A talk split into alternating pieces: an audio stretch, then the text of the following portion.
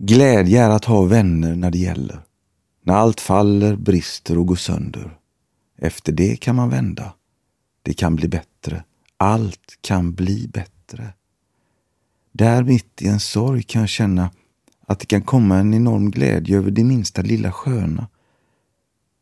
Att konturerna och verkligheten blir tydligare, luften friskare och husen som silhuetter mot himlen. Vackert när de klipper nyfikenhetens blickar för det som finns där bakom de där husen man vill se igenom. Livet mer mysteriöst. På en gata bara där och då kan jag uppleva riktig glädje för att man går vidare. För att livet är sånt. Det är upp och ner. Det är vackert att leva. Det är faktiskt de små grejerna som betyder mest.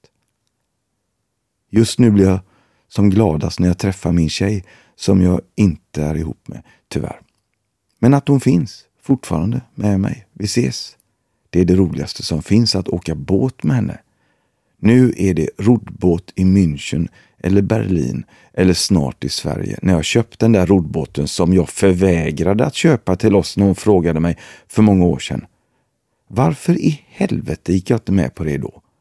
Hur jävla instängd kan en människa vara? Bara för att jag inte gillar Titanic-filmen. För att den har så sorgligt slut och jag är rädd för kryssningsfartyg som man inte kan gå av. Bara därför sa jag, nej, det ska vi inte ha. En sån tråkmåns. Va? Jag har ändrat mig. För det är det bästa som finns, att åka båt med henne. Roddbåt då. Att ro sig fram. Sen kanske jag kan säga att den största glädjen i det lilla är när man har en katt i knät som spinner och vrider sig av välbehag. Då är det minsta det största. Då behövs ingenting annat. Då är det paus från livets stress. Katten gör som den vill. Kommer katten och lägger sig i knät på dig, då är det på riktigt. Så är det med kärleken. Så den ska man vara rädd om. Det har jag förstått av livet. Kärleken är som en katt.